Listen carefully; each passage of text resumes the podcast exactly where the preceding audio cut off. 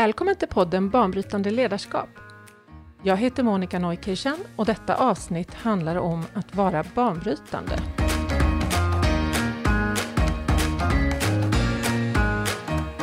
Poddserien produceras av Hillesgårdsakademin och idag har jag med mig Fredrik Lidman som är ledarskapsutvecklare och Karl-Erik Edris som är filosof.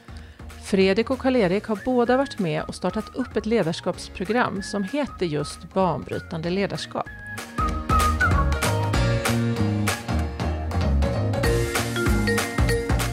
Vi kommer att prata om varför programmet Banbrytande ledarskap ville bli till och skapades. Eh, om hur frustration kan vara en del av ett signalsystem som vi alla har tillgång till. Om vad sann kreativitet är och om vilka förgivettagna sanningar som kan behöva utmanas för att vi ska kunna bryta en bana. Och vi kommer att prata om vad kärlek och sanning har med ett banbrytande ledarskap att göra.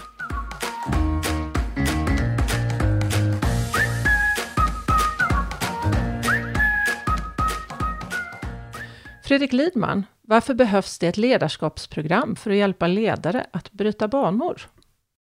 Det som jag kom ur, som gjorde det överhuvudtaget intressant att prova att utveckla ett nytt ledarutvecklingsprogram var att jag tyckte att eh, tillståndet i världen och i organisationer kan förbättras betydligt. Det vill säga mer kärlek. Ja, ja, från mitt håll så tänkte jag ungefär så här att när man nu väl har en organisation eller ett företag eller vad det nu är man leder så har man ju, är man ju inne på ett spår. Och om vi tänker så här att världen ser ju ut som den gör därför att alla är inne på sina spår och följer de spåren. Och så tittar man på, lite zoomar man ut och så ser man hur fungerar saker? Ja, det fungerar si och så. Det är många som skulle behöva byta spår. Då kommer, det är ju där vi, vi kommer ju in på det här då med en djup omprövning. För det mesta som finns enligt mitt sätt att tänka när man ska eh, fortsätta, eller ja, när man pratar om omprövning och kreativitet och sånt här, det är att det ändå blir tema med variationer. Man fortsätter ungefär på samma spår, man byter lite namn, man tänker lite ja. annorlunda, men det är ändå inte särskilt annorlunda utan det är mest att byta namn och så fortsätta på samma spår och så ser världen ut som den gör och nu håller vi andan då och börjar att fantisera om att det kommer att gå präktigt åt helvete med hela systemet. Och om man målar upp den bilden och känslan av klimatångest och vad det nu är man har ångest för framtiden, då kommer ju ordet banbrytande, det vill säga något rejält annorlunda. Ja. Hur ska man komma åt, alltså så att man, det verkligen blir något annat och inte fortsättning på samma tema. Ungefär där tror jag vi hamnade. Sen kan man ju tycka att det är övermaga och att det klarar ingen av och så vidare men varför skulle vi var blyga när vi tyckte att det behövdes. Så från mitt håll ser det ut ungefär så här och sen försöker vi att gestalta då ett program där eh, självförtroendet hos de som går det ska ökas så att de verkligen tror att de kan bidra med reell förändring och inte bara terminologibyte och trampa på i samma spår. Kan inte ni eh, bara fördjupa lite grann i det där? Ni båda pratar om att det finns en bana som man, som man är på och så, så, så behöver det brytas för att verklig kreativitet ska uppstå. Vad, den banan vi som samhälle är på eller många företag, är, vad är det för bana och varför behöver den brytas? Alltså i, i, min värld fungerar det ungefär så här. Är man nöjd, då är man nöjd då vill man inte ändra någonting utan då vill man fortsätta. Så det, det som driver behovet av förändring är ju missnöje. Man känner att det här fungerar dåligt, det här skulle kunna fungera bättre. Och sen är man då instängd i sitt sätt att tänka kring detta som gör att när man ska göra något nytt så visar det sig att det är ungefär samma sak i alla fall. Och så blir det ungefär som det har varit tidigare. Så att konsten är ju att kunna åla sig ur sitt eget ormskinn eller vad man ska säga. Alltså, alltså för vi människor, alltså jag tänker i alla fall så här att alla människor man rättfärdigar ju och motiverar varför man gör det man gör och det man gör får vissa typer av konsekvenser och tycker man inte om konsekvenserna så måste man ändra det sätt på vad varpå man rättfärdigar och motiverar sitt handlande. Man måste gå djupt i sig själv och det är det som är det banbrytande. Alltså det, man kan inte säga att mer av samma sak eller mer av det som inte fungerar, det är inte grejen. Och sen hur det här ska gå till, då kan man säga vi kan ju inte ha centrala lösningar på de här frågorna. Utan man måste ju lita på att har mänskligheten lyckats försätta sig i stora problem så kan i princip mänskligheten ta sig ur de stora problemen genom att alla som har ansvar för olika saker tänker annorlunda om det. Så att det är ett slags eh, banbrytande virus så att vi kommer ur våra låsningar och uh, går till uh, ja, alltså, och motiverar och agerar på annat sätt. Och det måste man släppa, det är en slags kollektiv kreativitetsprocess tror jag som man får Ja, som vi bidrar lite grann. Ett litet enzym. Ja, men det är person och individ för individ. Där vi ja. förhoppningsvis katalyserar någonting. Bland annat med det här programmet. Ja. Eller vi ser ju det.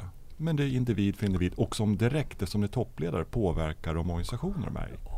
Alltså kreativitet, jag, jag tänker ibland så här att vi har ett speciellt sätt att tänka om tiden som gör att vi tycker att orsaker kommer så att säga bakifrån och så ska vi försöka forma framtiden. Jag brukar ha som käpphäst att prata om att det finns kausalitet från framtiden. Man måste fånga den där framtiden som ska bli till. Alltså att man är lyhörd mot, istället för att man håller kontroll och försöker att skapa och tro att man förstår bäst själv.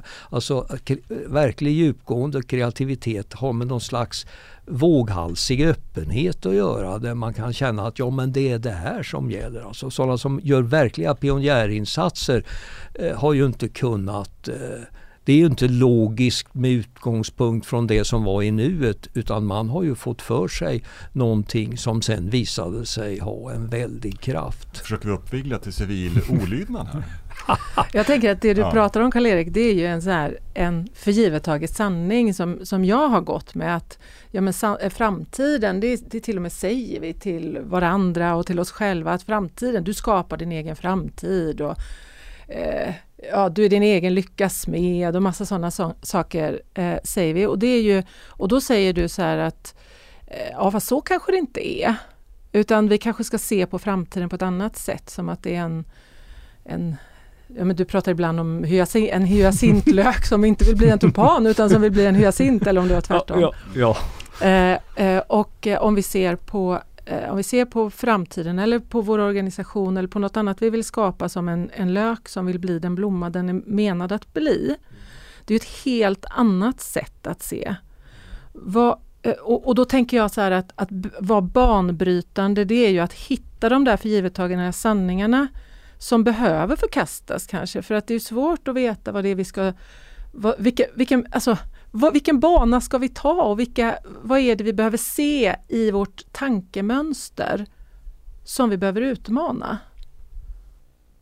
Absolut, det, där är ju smärtsamt.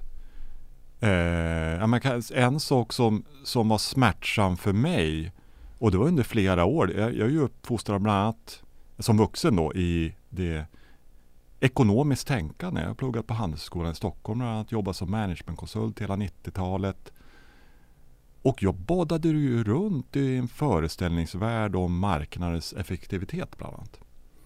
Och att, att eh, eh glo global handel och öppna marknader och allting. Det, det är det bästa på både, inte kanske kort sikt, men på lång sikt. Och jag fick ju ett väldigt jobbigt uppvaknande. Kanske att det här kanske är sanningar som inte håller i samband med finanskrisen 2008-2009. Och framförallt 2009 när jag började fundera, vad är det som har hänt egentligen? Jag förstår inte det här. Och det var ju för givet tagna sanningar för mig. Så att jag agerat utifrån att men det här bara jag bidrar till det där maskineriet om vi kallar det det. Mm. Då gör jag väl så gott, det, är väl, ja, det var helt oreflekterat egentligen. Mm. Eh, och men sen jag vaknade upp till det där och det var en smärtsam process att se, ja men det, det, det finns ju fördelar med det systemet men det finns sådana nackdelar med hela det systemet. Eh, och det har ju bidragit till att vi bland annat startar, för mig i alla fall, att kunna haka på en sån sak som banbrytande ledarskap. Ja, jag håller ju helt med om det där. Alltså att varje Alltså syns, om man ser det historiskt så kan man ju säga att varje systeminnovation som kommer den har ju fördelar under lång tid. Ja. Men så kommer det till vägs ände när systemets eh, destruktiva sidor tar över och där har vi kommit den punkten har vi nått för länge sedan när det gäller det här systemet. Men sen är det ju väldigt svårt att konstruera nya system. Utan nu är vi ju då i en fas där det är, vad ska man säga, decentraliserad världsräddning. Att alla får försöka på, inom sina små arenor försöka hitta eh, bra sätt att hantera dels att systemet är som det är och dels eh, försöka hantera sina drömmar om hur det borde vara. Ja och, och, försöka få kompromisser med det i verkligheten. Och det, ja, och det försöker vi ju stärka då genom det här programmet. Att stärka folks tilltro till sin förmåga att eh, bidra på marginalen till en konstruktiv utveckling. Så om vi plockar ner det på individnivå då, för det här decentraliserade världsförbättrandet känns ju lite, lite lättare att ta sig an än när vi pratar om ekonomiska system och bygga upp liksom någonting. Ja, så ja. ja. Och, eh, och då, då, är det ju, då kan, kan man ju vara banbrytande i sitt eget liv och, och, börja vara sann på ett annat sätt och se vad är sant i mitt liv och vad är, in, vad, vad är illusioner som jag har, liknande det du pratar om. Ja, vad är en illusion som en påverkar illusion, mig omedvetet? Ja. Eh, och vad, och, och sen på sin, på sin arbetsplats och när man tittar på organisationer så har vi ju liksom en, en mikrovärld där, eller den är inte så mikro men det är ju människor mår ju inte bra på, sina, på det sättet vi organiserar oss och det är ju därifrån jag kommer. Att jag har sett liksom att det här är ju inte vettigt så som vi organiserar oss idag och så som vi samarbetar och så som vi förhåller oss till varandra. Eh, så om jag ställer frågan till er då, vad krävs vad krävs för att vara banbrytande både i sitt privata liv och på, i sin organisation? Vad krävs av mig som individ? Vad krävs av mig som individ för att vara banbrytande? Alltså en sak som det behövs är ju integritet. Det vill säga, vad är det för några principer du vill ska styra ditt eget handlande åtminstone? och söka, hålla, söka förstå dem, söka bejaka dem och söka i så stor utsträckning som möjligt eh, leva efter dem. För om du utgår från den integriteten då kommer du inte godta vad som helst, varken för dig själv eller för andra. Eh, och jag då pratar ju om att jag absolut fortfarande är konformist i mångt och mycket. Men lite mer har jag, eller ganska mycket mer har tröttnat på att gå med på vad som helst. Jag, jag tror också att det, det, är viktigt att vara ärlig. Alltså vi, har, alltså vi människor är utrustade med ett signalsystem som talar om för oss att vi håller på med saker som inte är bra för oss. Men vi kanske inte bryr oss om det. Det är olika typer av varningssignaler, man har olika typer av känslor inför situationer som man inte mår bra i och så resonerar man bort dem. Och, och, och så blir det värre och värre och till sist så har man ljugit sig full.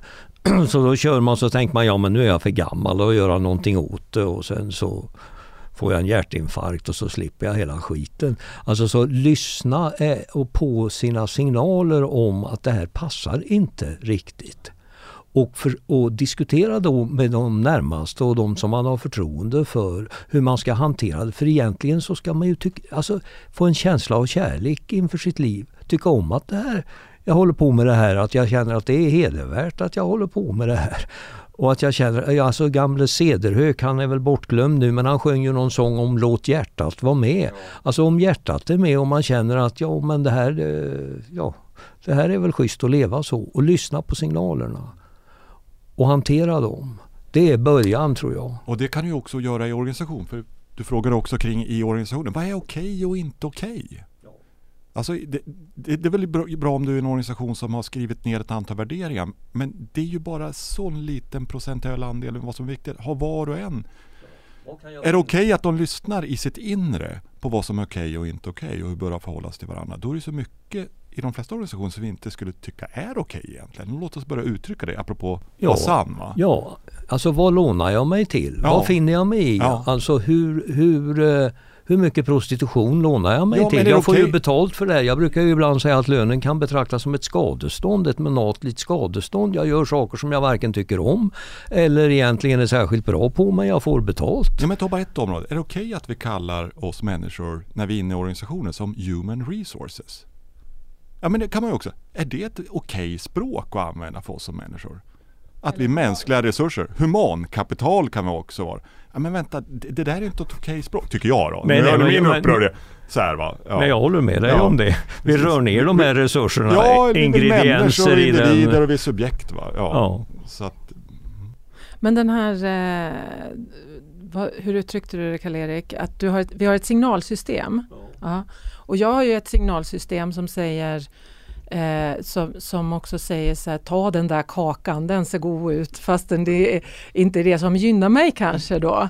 Eh, det finns ju många signalsystem i oss. Hur ska vi hitta det där, hur ska vi höra skillnad mellan de där begären eh, och eh, det, alltså det signalsystem du pratar om som är eh, Ja men det är ju mera långsiktigt skoskav som jag pratar om.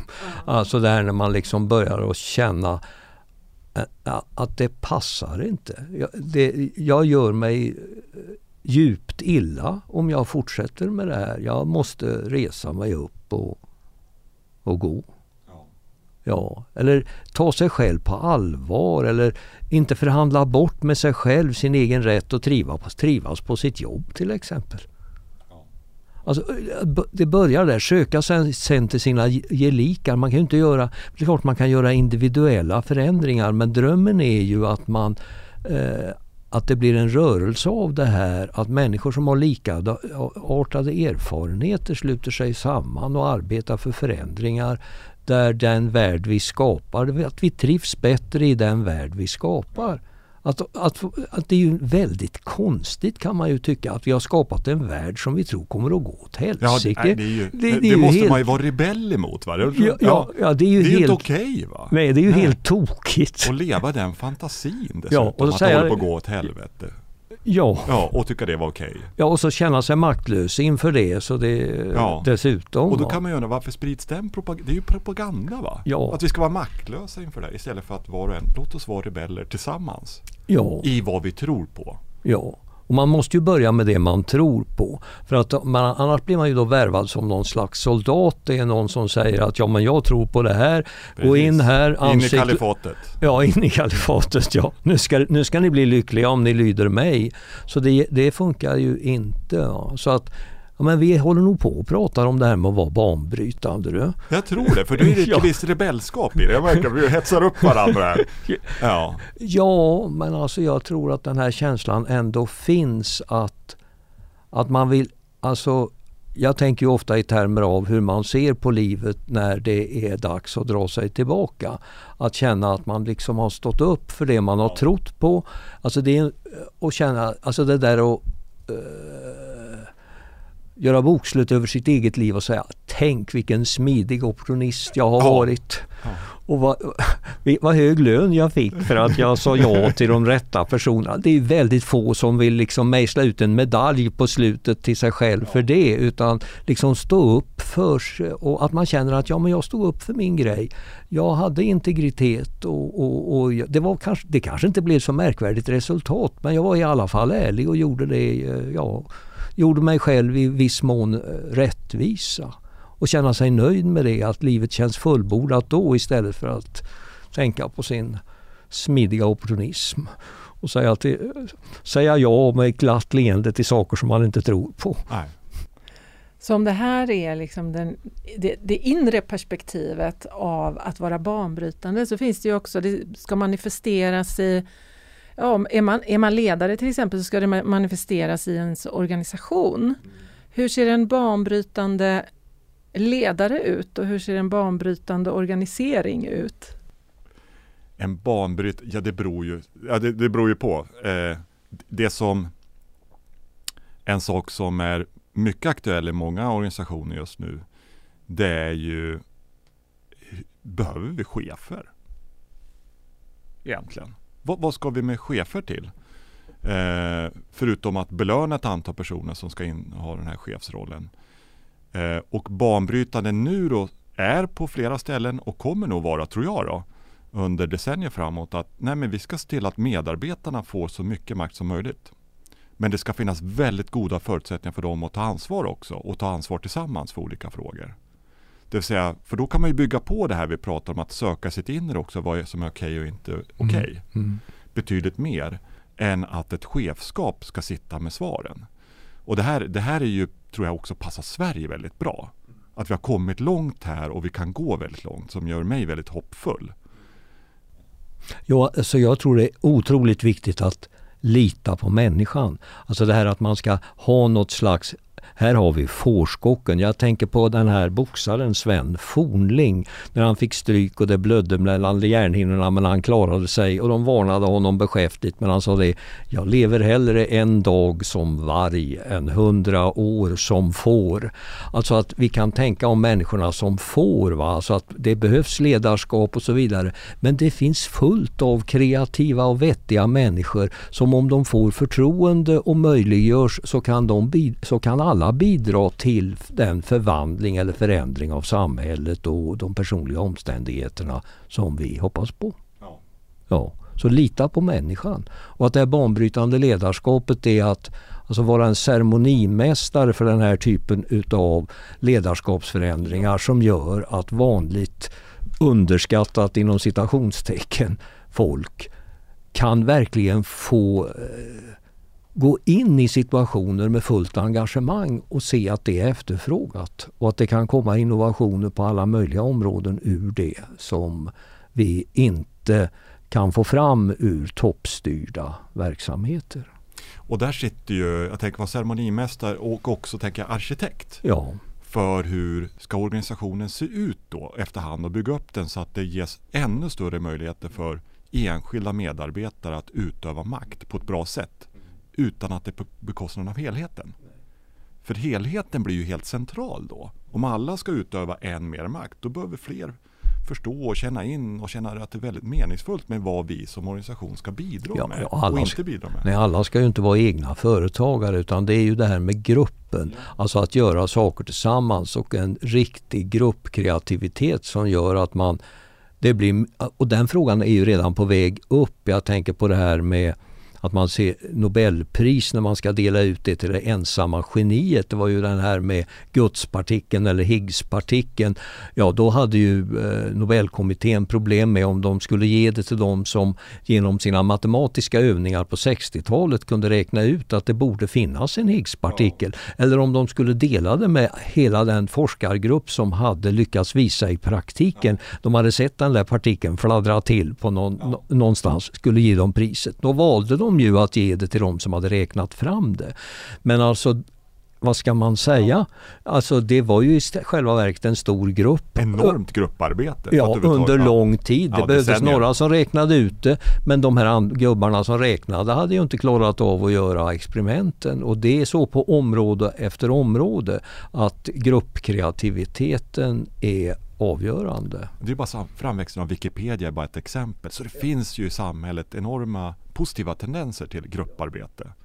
När vi människor kan bestämma själva men har ett ramverk för hur vi ska samspela ja, i det där som är bra. Alltså jag har ju inte varit inne i vanliga tekniska företag särskilt noga men om man har en uppgift och försöker att lösa den tillsammans och man har den där känslan som finns i väl fungerande grupper att man inte konkurrerar med varandra egentligen utan man bara eh, ja, alltså ens sinnen liksom bara flyter ihop i en slags kreativ fas så kan man ju då få idéer som man absolut inte skulle kunna klara av att få själv. Så med andra ord blir samma, liksom, ban, det är inte banbrytande ledare med utveckling efter. Nej, utan ledarskap. Det ledarskapet, det vill säga utövas tillsammans. Det är alltid tillsammans i relation. Ja, och så att enskilda människor bemyndigas. Alltså för jag, jag känner ju som den bångstyriga gubbe jag är att det här att man ska liksom känna att man är inne i någonting där man egentligen inte är med hela sig själv. Utan att man får, som jag säger, ett monatligt skadestånd. Man vet vad man ska göra men man är inte fullengagerad. Det vore en väldigt stor skillnad om man fullt ut älskar det man sysslar med och känner att jag kan bidra fullt ut med det eh, i den där miljön. Jag kan ju, eftersom jag är uppväxt på en liten bondgård så kan man ju säga ja men det var ju ett ensamt och tungt liv och så vidare. Jag tänker på farsan då. Men han älskade ju sin mark. Ja, Han tyckte sån omsorg inför Ja, det och sån- tog ansvar. Och, Ja, han kunde inte ha haft det bättre. Nej. Och när han på slutet var gammal och svag och hade fått en lättare stroke. Men han var fortfarande glad över när han hade lyckats gräva upp någon stor sten någonstans som han inte orkade ta bort för det skulle vara perfekt i marken men den hade plogen rivit upp och då skulle han ha med mig så vi fick bort den där stenen. Och jag kände den här liksom pojkaktiga känslan inför att han skulle hålla sin gård perfekt. Har man den känslan inför det man gör så är det ju enormt berikande jämfört med att känna sig som en rekryterad soldat som ska göra saker som någon har bestämt ovanifrån. och är det 7 miljarder, och det är vi ju, Ja. lite drygt va? Ja, Som har mer och mer utav det du beskriver där, som din Ja. farsa hade. Wow, Ja. vilken värld. ja, vi vill ju att det ska Ja. vara bra. Så att eh, det är väl det här som vi försöker att göra i det lilla. Ja, rusta folk för att tillsammans eh, få världen på Eh, rimligt rätt köl mot framtiden. Så om, eh, avslutningsvis då, eh, så har vi varit inne på några olika saker. Vi har pratat om integritet som en nyckel till ett banbrytande ledarskap. Vi har pratat om intuitionen och att lyssna på det här signalsystemet som Karl-Erik pratade om. Vi har pratat om grupparbetet eh, och, och i någon mening sanning också, tänker jag. Eh, så om det är någon som lyssnar på det här som tänker att eh, ja, men jag, skulle gärna, jag skulle gärna vilja eh, manifestera någon typ av banbrytande. Jag vill också få tillgång till den här kreativiteten ni pratar om. Vad, vad har vi för sista medskick?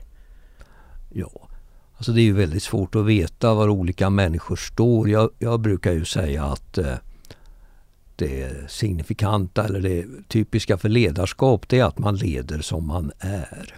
Alltså att man, man är ju själv instrumentet. Jag kör ju med det här att är man en skitstövel så bedriver man ett skitstövelledarskap. även om man har lärt sig att tala väldigt vackert om det.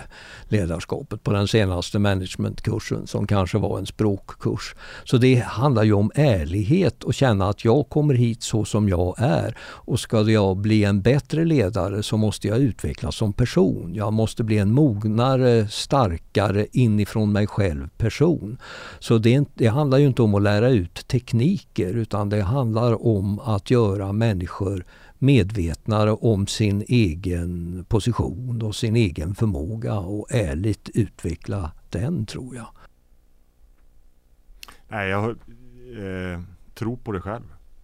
Det, är det så att du känner dig och är redan kallad till olika grejer och frustrerad och inspirerad så sök det stöd du behöver och tro på dig själv.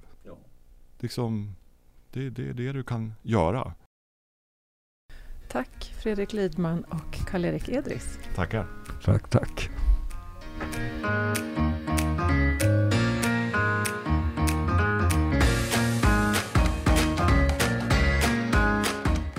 Ni har hört avsnittet Att vara banbrytande i poddserien Banbrytande ledarskap. Jag heter Monica Neukirchen och med mig idag var Fredrik Lidman och Karl-Erik Edris.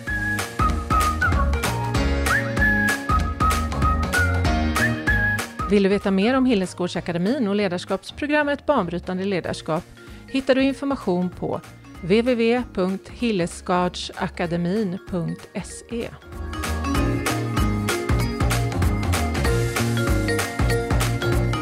Podden är producerad av Hillesgårdsakademin och detta avsnitt är inspelat hos Länsförsäkringar Mäklarservice i Stockholm. Och vi vill rikta ett stort tack för lånet av studion och stödet med inspelningen.